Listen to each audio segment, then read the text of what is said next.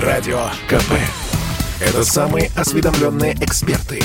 Я слушаю Радио КП. И тебе рекомендую. «Экономика» с Михаилом Делякиным. Здравствуйте, дорогие друзья. У нас сегодня огромное количество новостей. А, можно вспомнить, что сегодня с опережением на две недели начата выплата 10 тысяч рублей школьникам, которые пойдут в школу с 1 сентября. Это замечательная новость, мы о ней поподробнее. А, но прежде всего, конечно, хочу поздравить всех с Днем воздушно-десантных войск. Я хочу развеять фейки, которые здесь кое-где появились в соцсетях, что фонтаны пускают только по QR-кодам э, в масках и перчатках. Это абсолютная клевета. QR-коды у нас отменили в Москве, по крайней мере, до выборов достаточно давно. А маски, от, э, перчатки отменили только что. Так что для посещения фонтанов, дорогие друзья, поскольку это практически стало общественным местом сегодня, для посещения фонтанов достаточно носить маски. Ну, разумеется, а, желательно сделать заранее прививку, потому что все-таки а, руководство, так сказать, это нам настоятельно советует. И, кстати, вопрос. Знаете, вот иногда страшные вещи происходят. Задаю вам вопросы в соцсетях, а ответы такие, что я не могу их даже воспроизвести в эфире, потому что закроют все. Поэтому я вам задаю вопрос. Он может показаться очень странным, может показаться очень нелепым то, пожалуйста, отнеситесь к нему серьезно. Значит, вопрос, естественно, в WhatsApp, плюс 7 967 297 02. Вопрос такой. Вы согласны с тем, что вакцинирование снижает вероятность заболеть коронавирусом? Если вы согласны с этим, тогда пишите «да» в WhatsApp или в других мессенджерах или смс плюс 7 967 297 02. Если вы не согласны с тем, что вакцинирование снижает вероятность заболеть коронавирусом, тогда пишите «нет» по WhatsApp или другим мессенджерам плюс 7 967 297 02.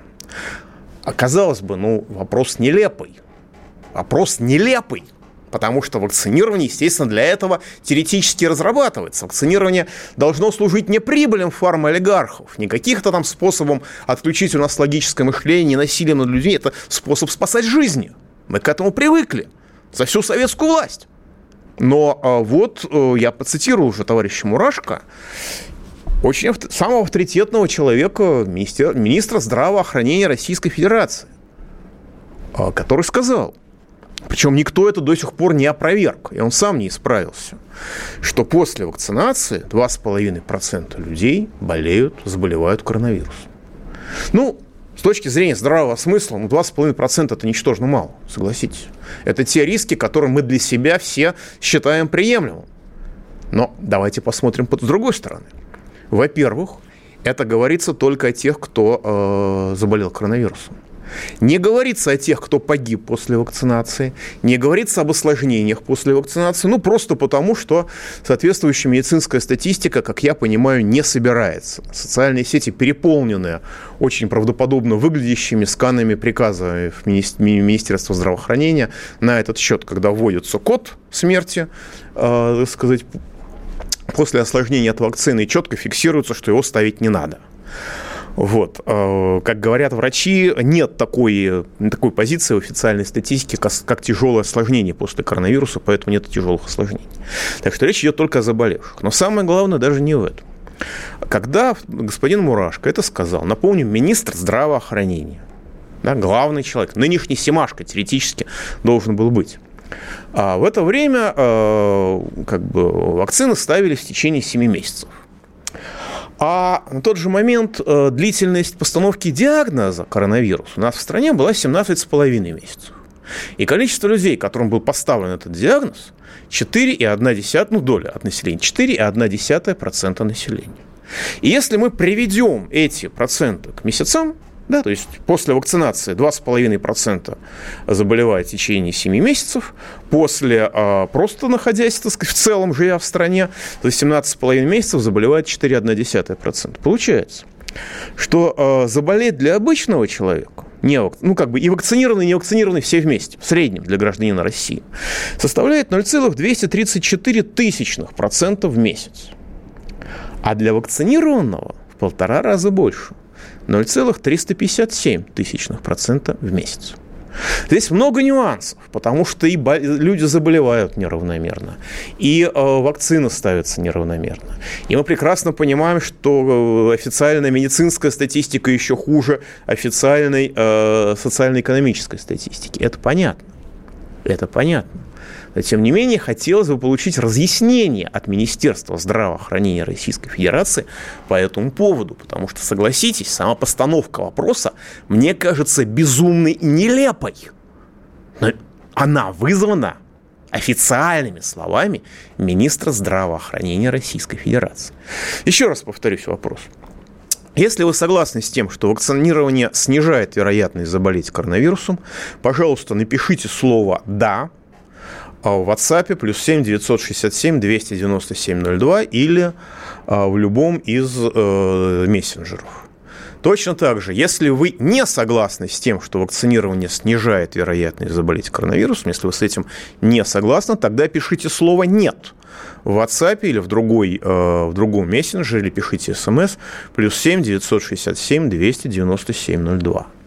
Ну и новости, которые появляются, в общем-то, э, пугающие. Скажем, э, после вакцинации в Краснодарском крае э, погибла целая семья. Скончались глава семьи 37 лет. Это информационное агентство накануне РО об этом сообщает сегодня. Вчера, вернее, сообщил. Вот 36-летняя супруга, ее мать 58 лет. В реанимации находятся родители мужчины. Сиротой осталась 13-летняя дочь супругов, сейчас на дне оформила опеку тетя. А люди умерли после вакцинации. Я принципиально подчеркиваю, что именно после, а не вследствие, потому что по официальной версии, что именно стало причиной смерти, людей неизвестно. Тетя девочки рассказала, что у всех умерших был сахарный диабет, а двое из семи находились на диализе. Маме девочки планировали провести плановую операцию, связанную с почками – но, как рассказывает женщина, цитирую дословно, в диализном центре ей вроде как сказали, что без прививки делать ничего не станут. Это как в Москве людям отказывают э, в плановой медицинской помощи по, официальному заявлению властей, если они, сделают, если они сделают прививку. И раз уж так сложилось, они все вместе заодно решили уколоться, рассказывает женщина. Кто осмотрел диабетиков перед прививкой, почему им не дали медотвод и где они делали прививку, до сих пор считается неизвестным. Родственница ничего о трагедии не знает. Прививались они все вместе не в Краснодаре и не у нас, в каком-то другом месте, так как на хуторе, э, называется хутор Ленина, вакцины не было вообще. В СМИ ранее появились сведения, что семью могли, могли привить и пивак короны. Но поскольку сейчас между разными видами вакцин ведется лютая информационная война, по моим ощущениям, э, к этому нужно, к заявлению нужно относиться крайне осторожно. А женщина рассказала, ну, тетя выжившей девочки, которая осталась в живых, что симптомы коронавируса у семьи появились спустя примерно неделю после вакцинации. Сначала с 48% поражений легких в больницу забрали маму, девочку и бабушки. Там они скончались. Потом в больницу попал глава семьи с 50% поражением легких. Сейчас на имя Генпрокурора России направлен депутатский запрос. Надзорный орган просит разобраться в ситуации. Ну вот вам, пожалуйста, классический пример. Выглядит, по крайней мере, как обстоят дела, мы узнаем. Но целая семья погибла да, потому что, насколько можно судить, им отказали в плановой медицинской помощи сказав, что э, вакцинируйтесь, и только потом это будет. Мы знаем, что Краснодарский край отличается лютыми правилами по части, так сказать, коронавируса, что проще отдыхать в Турции или там в Ставрополье. Вот, э, но в Москве э, тоже в плановой медпомощи, э, когда, насколько я понимаю, официально объявлено, что невакцинированным отказывают. Хотелось бы узнать, если кто-то знает про эту ситуацию сейчас. Пока давайте примем звоночку. Андрей Забаканов, вы в эфире. Здравствуйте, Михаил Геннадьевич. Здравствуйте. Очень хорошо вас слушать. Э, маленькая ремарочка на 30 секунд. Вот да. смотрите, 170 миллиардов долларов э, вывозят как бы наши частники э, в обход Центробанка. Что значит в обход Центробанка? Миллиардов. Нельзя вывести ничего в обход Центробанка из страны. Вы что? Что, я в карманах, что ли, 170 миллиардов вывезу? Это все, это все проводится по банковским счетам. То есть это не в обход банка Центробанка, это под контролем Банка России. Что значит выводится в обход? Как это, как это можно? Ну, я говорю, что как бы указ э, подписан Путиным, что можно вывозить. Нет, указ Путиным подписан, что э, экс, э, некоторым экспортерам, скажем, экспортерам металлов, можно не возвращать в страну экспортную выручку. На самом деле у нас с 2001 года отменен валютный контроль де-факто. И э, было правило, что вы должны вернуть эту валютную выручку в стране, вы ее должны продать на валютной бирже. Но вот тут же можете купить ее обратно в ту же минуту можете купить ее обратно и в ту же минуту опять вывести за границу. Никто вам за это слово не скажет. Так, ну хорошо, ремарочка какая? Э, Все правильно, да, но все равно деньги выводятся. Ну, выводятся. Э, э, Дальше 250 миллиардов долларов вот тратят наши вот люди всемогущие, которые как бы Вопрос заслужили эти. Вопрос в том, вот если эти деньги вывозятся, как бы не будет эти денежные средства не только поднимать экономику, неважно там Америки, Европы, наших врагов там, э, а может быть просто это будет окошмаривание как бы нашего народа вот с этим коронавирусом.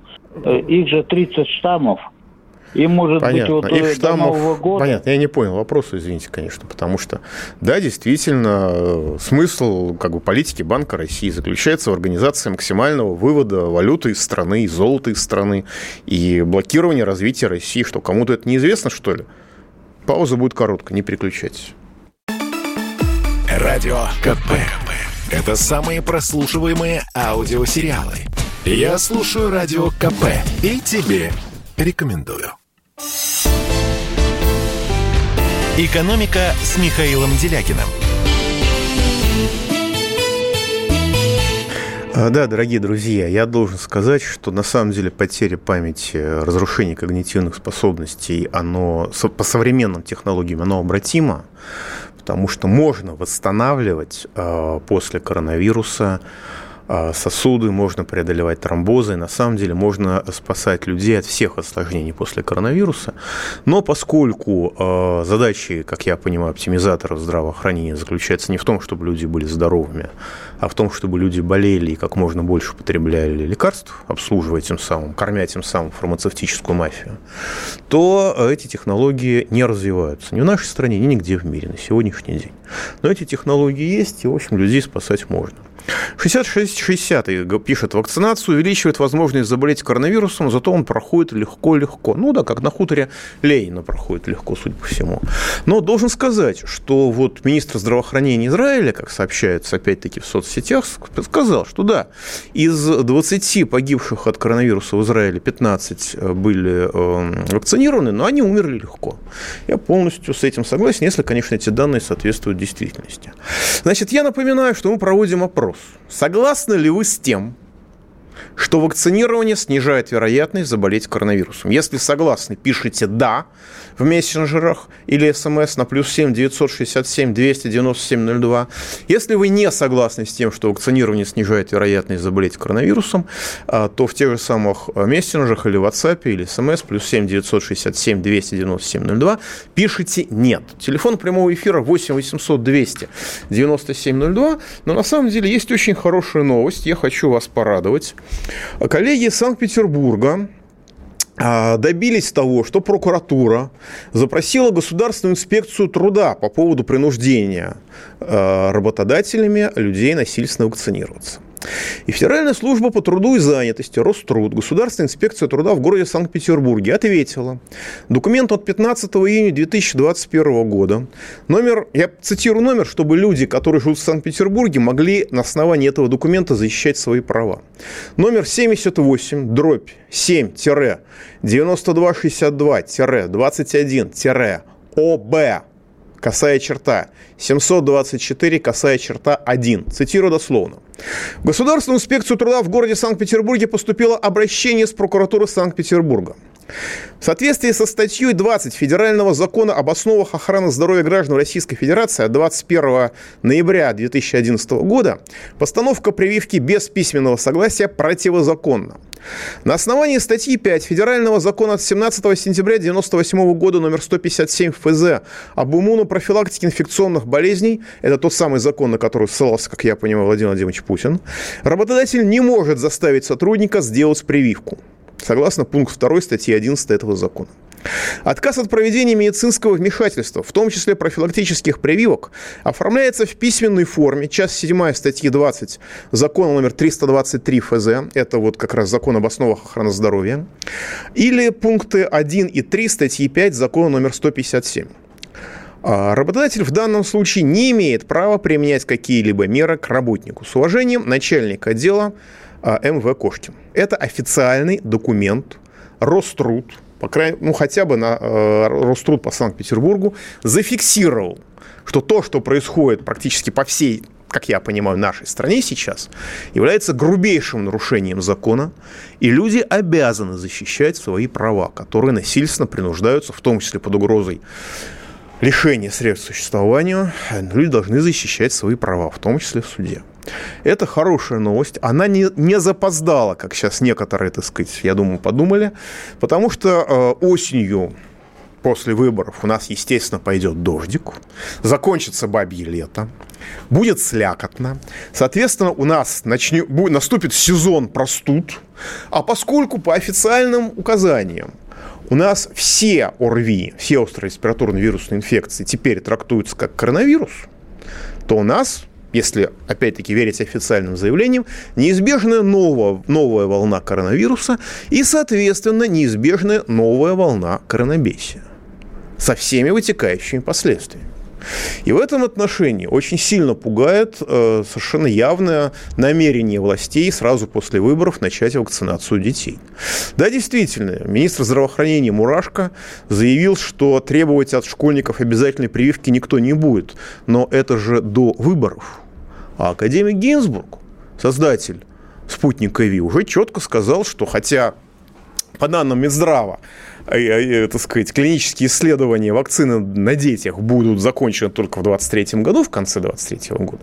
Господин Гинзбург прямо сказал, что уже с середины сентября можно будет начинать вакцинацию. Вот. И э, общественная служба новостей э, дал интервью доктору медицинских наук, профессор Владислав Шифалинов, который э, четко зафиксировал, вакцинировать детей от коронавирусной инфекции – это безумие, сказал доктор медицинских наук профессор Шифалинов. Во-первых, дети коронавирусом не болеют, по крайней мере, не так часто, не так тяжело. Второе, на что он обратил внимание, это проблема распространения коронавируса теми, кто переболел им бессимптомно. Цитирую, «Я абсолютно уверен, что бессимптомный человек не может быть переносчиком инфекции». Примерно полгода назад об этом заявила Всемирная организация здравоохранения. Это я говорю для тех умников из Минздрава и других ведомств, которые утверждают обратное. Кроме того, профессор предложил взглянуть на прививку детей с моральной точки зрения. Он говорит, меня поразило заявление некоторых деятелей, в том числе, к сожалению, ученых, что мы прививаем детей, чтобы они не стали переносчиками и не заразили нас, взрослых. Понимаете, это называется по-другому. По сути дела, это жертвоприношение детей в угоду нашему собственному личному здоровью. Очень редки, к сожалению, голоса разума, или то, что производит впечатление голосов разума в официальных медиа, у меня ощущение, что вообще возникли своего рода интернет-эскадроны смерти, которые занимаются зачисткой всех медиаресурсов, по крайней мере, в западных социальных сетях, где а, люди высказываются что-то в защиту общественного здоровья. А, мой канал со 198, со 198 тысячами подписчиков ликвидирован YouTube. Заморожены два резервные канала. Просто за простое цитирование российских руководителей, российских специалистов, заведующего лабораторией Ниегомалей и так далее. При этом очень забавно, когда я беседую с руководителем Лиги пациентов товарищем Гальпериным, на моем канале этот ролик сносится – никакие апелляции не помогают, и мой канал за этот ролик блокируют, а на канале политической партии, которая принадлежу «Справедливая Россия», этот канал сохраняется, набирает 600 тысяч подписчиков и так далее. Понимаете, YouTube так не работает. На YouTube сидит робот, который выжигает все и это всюду. И если с одного канала выжигают, а с другого нет, то это уже по разовым жалобам. У меня ощущение, что эти интернет-эскадроны смерти созданы, ну, если не Единой России, а может быть, Единой России, то вакцинаторами, которые это делают. Потому что э, то, что сейчас происходит, по крайней мере, в YouTube, массовый информационный террор, он осуществляется не так, как его обычно осуществляет YouTube. Он осуществляется другими методами. Ну и возвращаясь к а, собственно говоря, к экономике у нас хорошие новости. В, первом, в первой половине этого года грузооборот транспорта вырос более чем на 5%. По сравнению с, первым, с первой половиной 19 до корона, года, до коронабесия, он сократился на 1,2%, что, в общем-то, не так много, не так страшно. Промышленное производство выросло на 4,4% по сравнению с периодом до коронавируса на 2,2%. Розничный товарооборот вырос более чем на 10%. И по сравнению с докоронавирусным временем более чем на 4%. А, самые потрясающие результаты с вводом жилья, потому что ввод жилья в первой половине этого года, ну, скорее всего, имеются в виду в основном человейники, вырос почти на 30%, на 21% больше до коронавирусного времени. Ну и сельхозпроизводство в этом году в первом полугодии выросло только на 0,2%, но зато по сравнению с докоронавирусным временем на 3,2%. В целом мы видим восстановление э, значительных сфер потребления. Люди богатые э, восстанавливают свое потребление. Скажем, объем э, продаж новых автомобилей вырос на 37,5% в, этом, в, первом, в первой половине этого года по сравнению с э, докоронавирусным временем на 5,1%. Это, это при том, что а, машины сильно подорожали, и это при том, что, в общем-то, и не все машины можно просто так легко и просто купить. Там был огромный дефицит, который, в общем-то, еще сохраняется. В связи с этим э, принято решение о ликвидации льгот по автокредиту. На это дело было выделено 5 миллиардов рублей. Но поскольку рынок восстановился, то можно его дальше и не поддерживать. Ну и инфляция в этом году который превышает уровень так сказать, прошлогодний довольно в полтора раза. По официальным данным 4,6% против 3% ровно э, э, с начала года. А по состоянию на, э, значит, за, за период с 1 по 26 июля инфляция практически находится на уровне прошлого года. Это тоже неплохая новость, хотя нужно учитывать, что сезонные колебания, э, э, сезонные колебания имеют место. Таким образом, таким образом, можно зафиксировать, что в экономике по крайней мере, то, что рисует нам официальная статистика, все очень благостно, очень мило, очень трогательно. Если не обращать внимания на то, что грузооборот транспорта так и не восстановился, а это наиболее объективный показатель, то можно рапортовать об успехах и, и так сказать, начинать завинчивать гайки заново. А, усиливая, э, так сказать, давление на экономику. Надеюсь, что это все-таки не произойдет, хотя обещания господина Кудрина и, так сказать, либералов, которые переквалифицировались в климатологи и сейчас, значит, агитируют изо всех сил за ликвидацию российской экономики ради сокращения выбросов, если я, конечно, правильно их понимаю, это все вызывает большое опасение. Но я надеюсь, что у них такой возможности не будет, и я надеюсь, что основная угроза для нашей экономики сейчас исходит все-таки не от либералов, а от коронавирусов. Пауза будет короткая. Давайте не будем растекаться мыслью. Единственный человек, который может зажигательно рассказывать про банковский сектор и потребительскую корзину – рок-звезда от мира экономики Никита Кричевский – ну, мы, конечно, все понимаем, у нас рекордный урожай, у нас же миллиард есть, мы этим гордимся. А хлеб закупали за границей. В 2003 году Борис Абрамович предлагал мне стать папой римским. Я отказался.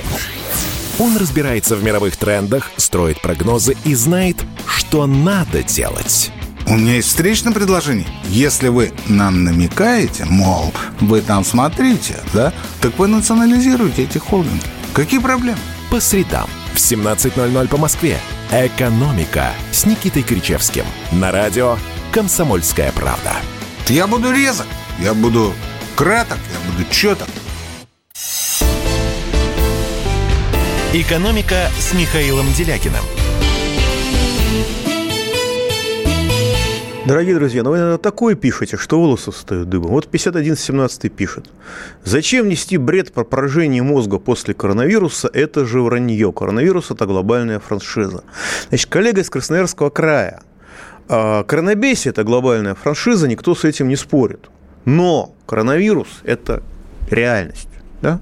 Есть специфический, его никто, никто не выделил, это правда, в чистом виде, премия не выдана европейцами, но но, но есть специфический набор симптомов, который позволяет говорить о новом вирусе. Достаточно внятно. И осложнения после коронавируса есть. Это первая волна, это, так, это тромбоз, то есть закупорка мелких сосудов с густками крови. В результате сосуды разрушаются. Это может привести к гибели человека, если этот сосуд в мозгу жизненно важный. Но а в том числе это влияет на снижение мыслительных способностей человека. Может влиять. Да? Второе – это поражение центральной нервной системы. Когда вот люди не ощущают вкуса, не ощущают запах, это не хихи, это поражение центральной нервной системы.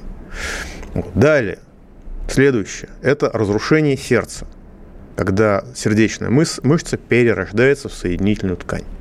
И последнее – это как бы разрушение суставов. Так что коронави- коронавирус и коронабесие друг друга отнюдь не отменяют, а наоборот только усиливают. Единственный способ от этого уберечься – это укрепление иммунитета всеми силами, всеми методами. Продолжаю. У нас, значит, опрос. Если вы согласны с тем, что вакцинирование снижает вероятность заболеть коронавирусом, пишем «да», в мессенджеры по телефону плюс 7 967 297 02, WhatsApp, Viber, SM, Telegram и SMS отправляйте. Если вы считаете, если вы не согласны с тем, что вакцинирование снижает вероятность заболеть коронавирусом, тогда пишите «нет» в мессенджер плюс 7 967 297 02. Это Viber, WhatsApp, Telegram, ну и смс тоже можно отправлять. Телефон прямой эфира 8 800 297 02. Ну, а теперь, что называется, хорошие новости. Премьер Мишустин подписал постановление, по которому единовременные выплаты на школьников в размере 10 тысяч рублей начнутся со 2 августа. То есть они уже начались, они сегодня уже идут. Мишустин отметил, мы планировали провести выплату 16 августа, но технически все готово к тому, чтобы сделать это раньше. Президент поддержал наше предложение, средства начнем перечислять уже с понедельника. Премьер Мишустин уточнил, что выплату на подготовку к школе получат родители более 20 миллионов детей в возрасте от 6 до 18 лет. Кроме того, досрочно начнутся выплаты семьям, в которых воспитываются, обучаются молодые люди, ну, грубо говоря, инвалиды в возрасте от 18 до 23 лет. Я должен отметить, что «Справедливая Россия» так сказать, продвигает идею справедливого базового дохода, который вот тоже выплата 10 тысяч рублей, только не только детям и один раз, а выплата всем неимущим. Правительство Мишустина увеличивает льготное кредитование системы образующих предприятий. На это дополнительно выделено 2 миллиарда рублей. В марте на эти же цели, на льготное кредитование систем образующих предприятий, было уже направлено 3,9 миллиарда рублей. Теперь суммарный объем финансирования этой меры поддержки за 2021 год достигнет почти 6 миллиардов. Это позволит продолжить субсидирование процентной ставки по судам, которые были оформлены в 2020 году. А субсидирование процентной ставки по судам равно одному году с момента заключения кредитного договора. Кроме того, премьер Мишустин во время одной из своих регулярных поездок только что посетил Иркутский авиационный завод, где познакомился с процессом автоматизированной сборки МС-21, разрабатываемой сейчас в России среднемагистрального гражданского самолета. На предприятии развернута линия автоматизированной сборки таких воздушных судов. Подчеркну, автоматизированная сборка гражданских самолетов. А, Мишустин побывал в агрегатно-сборочном цехе, в цехе окончательной сборки лайнера, где на разных стадиях готовности находится несколько комплектов МС-21. Ему продемонстрировали и первый самолет с российскими композитными крыльями. Как я напомню, а, запуск самолета МС-21 был а, задержан, потому что Запад прекратил нам продажу нам товаров, необходимых для того, чтобы мы делали эти композитные крылья. В результате научились делать эти композитные крылья сами. Получение российского сертификата МС-21300 запланировано на конец текущего года. Первые полностью готовые четыре самолета будут переданы авиакомпании в следующем 2022 году. Кроме того, премьер Мишустин анонсировал начало полетов единой дальневосточной авиакомпании, которая создана на базе авиакомпании «Аврора». А начало полетов должно начаться регулярно во второй половине августа. Во время рабочей поездки премьера Мишустина в Южно-Сахалин работа авиаперевозчика обсуждалась очень подробно. Пробные полеты прошли в прошлый понедельник. А, премьер Мишустин осмотрел строящийся комплекс аэропорта имени Чехова в Южно-Сахалинске, выслушал доклад о состоянии единой дальневосточной авиакомпании «Аврора». У Мишустина был разговор с президентом Путиным о том, чтобы повысить транспортную связность регионов страны, и в этот проект было вложено полтора миллиарда рублей. Цены на авиа на авиабилеты по маршрутам, которые будет совершать единая дальневосточная компания, гарантированно не должны превышать 10 900 рублей. Всего определены 46 межрегиональных маршрутов, которые прямо соединяют практически все основные города, как я понимаю, Дальнего Востока. Минувшую пятницу, 30 июля, правительство Мишустина приняло решение о выделении Севастополю дополнительно порядка 2 миллиардов рублей из федерального бюджета. Я это рассказываю к тому, что помимо больших общих проблем, а, правительство Мишустина продолжает работать и, что называется, в рабочем режиме повседневно, каждый день решает те или иные накопившиеся проблемы. Премьер Мишустин подчеркнул, что средства пойдут в том числе на оплату труда работников здравоохранения и на ряд других необходимых расходов.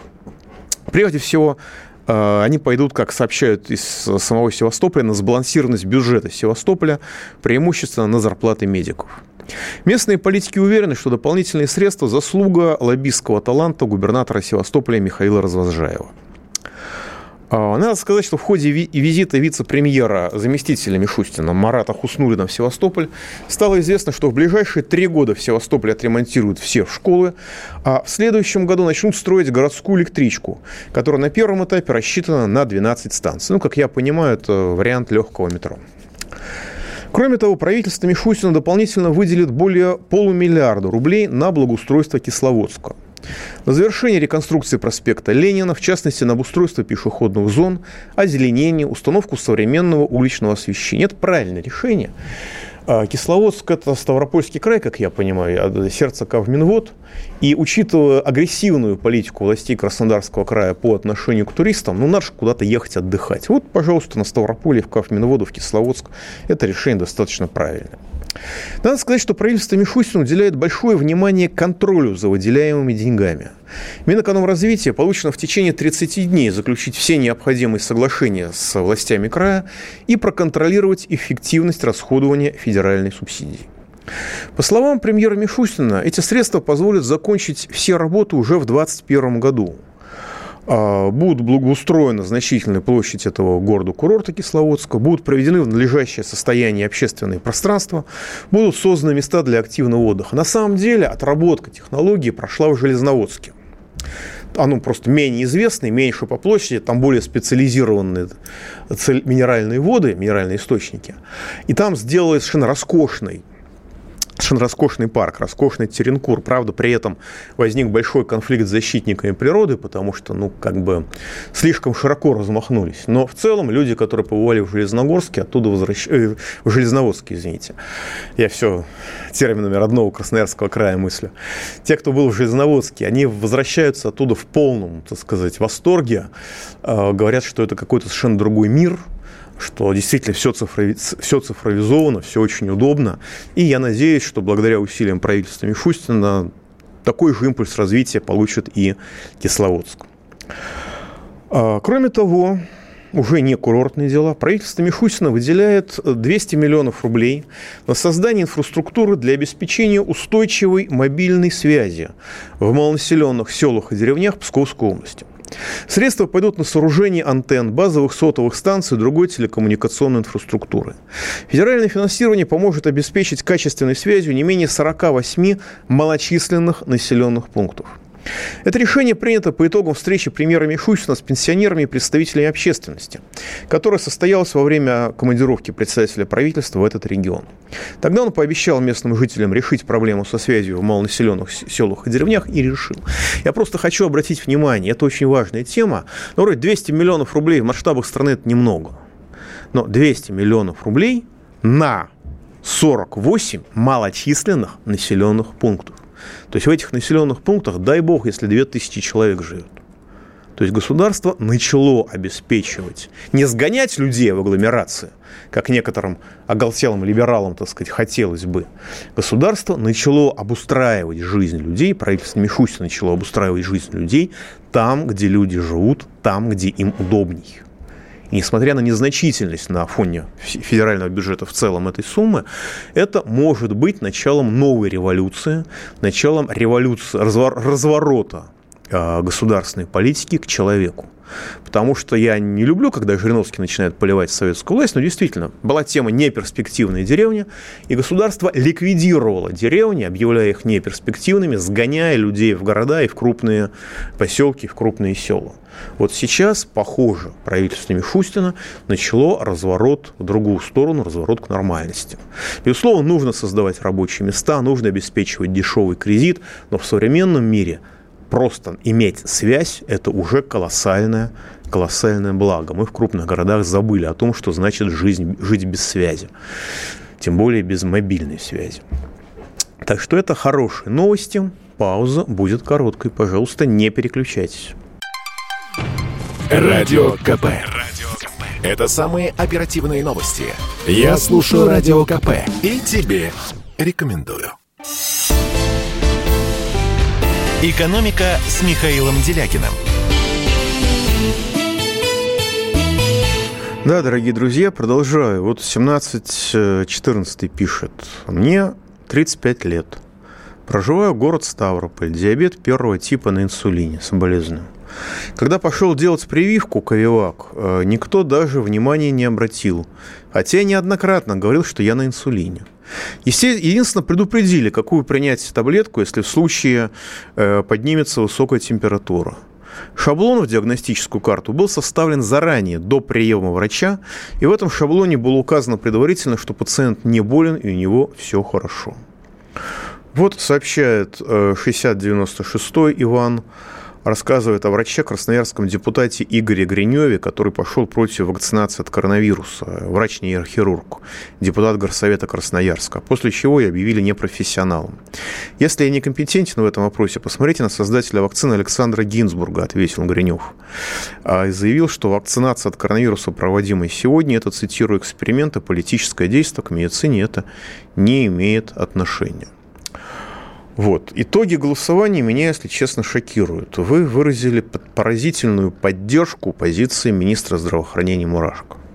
Только 30% людей, которые у нас сегодня приняли участие в голосовании, согласны с тем, что вакцинирование снижает вероятность заболеть коронавирусом.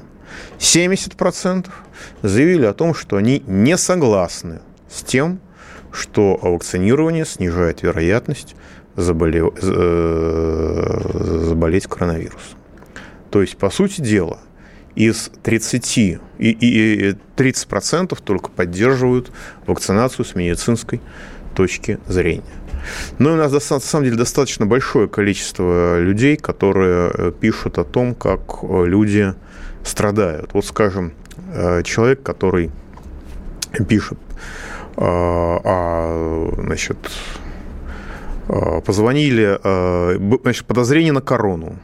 Позвонили на номер 122. Вероятно, в Краснодарском крае это так сказать, телефон, э, как наша скорая помощь обычная.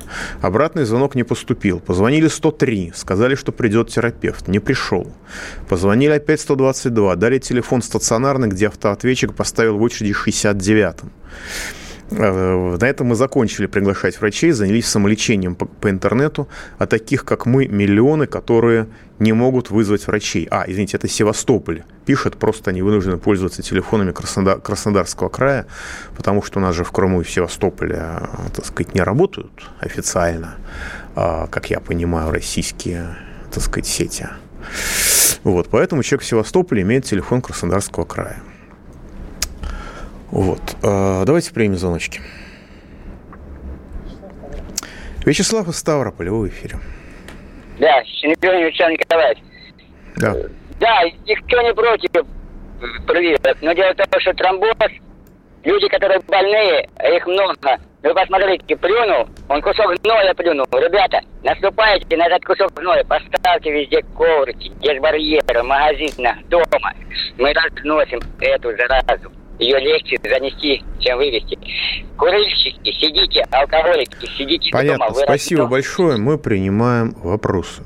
Мы принимаем вопросы. Кстати говоря, курильщики, значит, люди, которые регулярно употребляют алкоголь в жидком виде, они действительно сильно повышают вероятность заболеть коронавирусом. Могу сказать по, своему, по своему окружению. но а, очень надежное, очень эффективное профилактическое средство. Это при любом подозрении значит, в горло, горло обрызгивать а, аэрозолем, который на основе алкоголя. То есть практически любой спрей, кроме детских. А потому что пары алкоголя действительно э, подрывают э, все виды соответствующих вирусов. А курильщики в моем окружении как-то мало болеют, так что, наверное, здесь какой-то эффект имеет место быть. Но здесь нужна медицинская статистика, действительно, а у нас эта медицинская статистика ведется так, что вот я цитирую министра здравоохранения – из слов которого следует, что вакцинирование повышает вероятность заболеть коронавирусом в полтора раза. Хочу получить какое-то опровержение, но это бессмысленно, бессмысленная тема. И у нас, на самом деле, совершенно ужасная ситуация со здравоохранением. Да, давайте примем звоночку. Семен из Москвы в эфире. Здравствуйте. Здравствуйте. Мне сделали Ковивак. Говорят, вакцина однокомпонентная, но сделали почему-то два раза. И после второго раза, первый раз было все отлично, и после второго раза на следующий день пришлось вызывать скорую. И потом болел две недели. Написали, что был трахеид. Все. Ну, держитесь, здоровьем. Что еще тут могу сказать? Извините, что я цитирую Медведева, но э, что еще можно сказать после вакцинации? Надеюсь, что обошлось. Будем, буду молиться за вас. Что я могу сказать? Ну и новость. Тоже медицинская. Российская Федерация практически прекратила производить йод. А, производство йода было налажено еще в царской России в небольших количествах. В годы Первой мировой войны у нас производили всего несколько сотен килограммов йода. В 1935 году в Советском Союзе производили уже 150 тонн йода, а на пике производили больше тысячи тонн. А, последний завод, который производил йод а, в Краснодарском крае, по-моему, в Троицке, был окончательно обанкрочен и прекратил работу в декабре 2020 года. Официально так сказать, люди, которые его банкротили, сказали, что они не рассматривают возможность продолжения производства йода. Там будет развернуто производство других достаточно сложных достаточно сложных, так сказать, медицинских препаратов, дорогих, которые закупают государство. У нас сейчас есть производство йода, оно исчисляется сотнями килограммов, оно в прошлом году выросло очень сильно, но все равно это сотни килограммов и э, более 95% потребляемых страной йода заводится по импорту.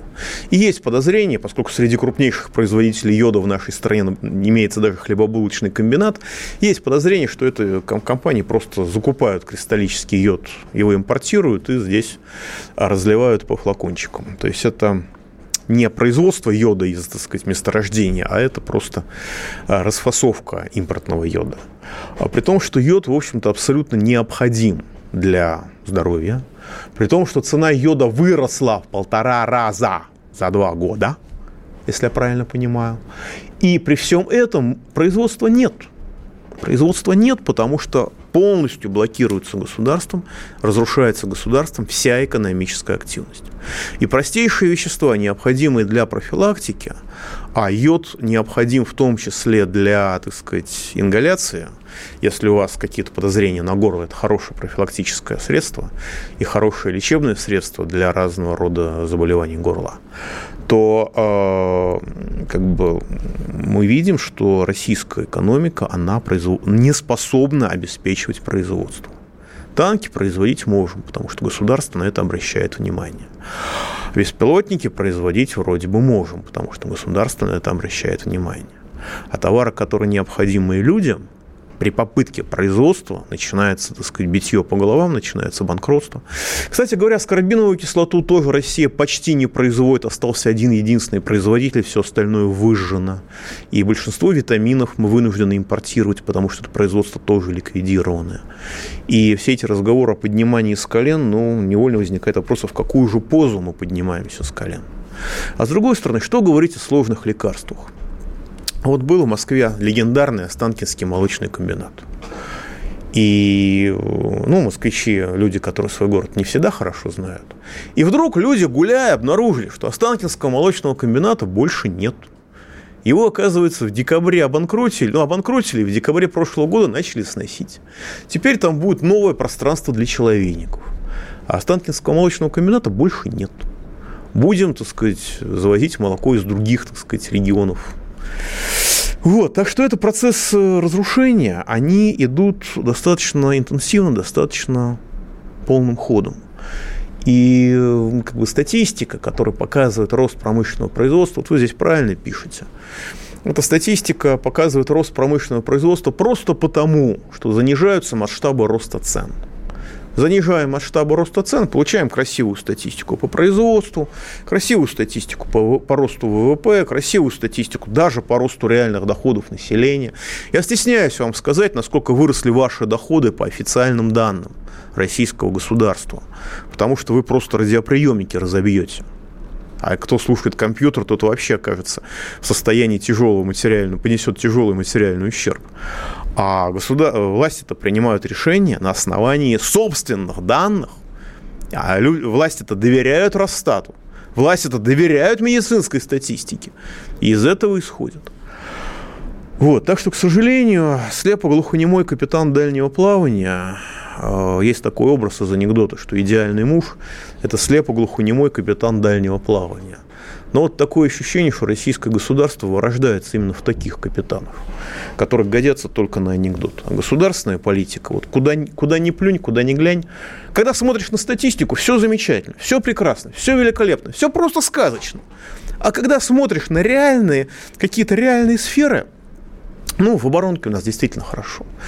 В оборонке у нас хорошо, потому что э, люди, которые... Э, сейчас идет очень быстрое обновление э, современных видов вооружения, и запускать любой вид вооружения в большую серию просто не имеет смысла, потому что пока оно будет производиться, оно уже морально устареет. Поэтому имеет смысл производить э, незначительными сериями.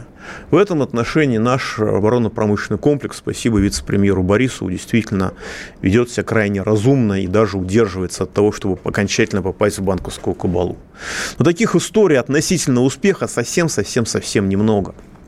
И относительно тех потрясений, которые нас ждут, а в следующий эфир я расскажу, в эту пятницу я расскажу вам про глобальное климатическое мошенничество, и в следующий понедельник я расскажу про глобальные изменения, которые должны начаться уже этой осенью. К сожалению, нам нужно иметь не только оборонно-промышленный комплекс, нам нужно иметь работающую экономику, а государство ее выжигает искусственно созданным денежным голодом. Это касается всего и нашей повседневной жизни тоже. Пауза будет короткой, не переключайтесь. До, до пятницы. Экономика.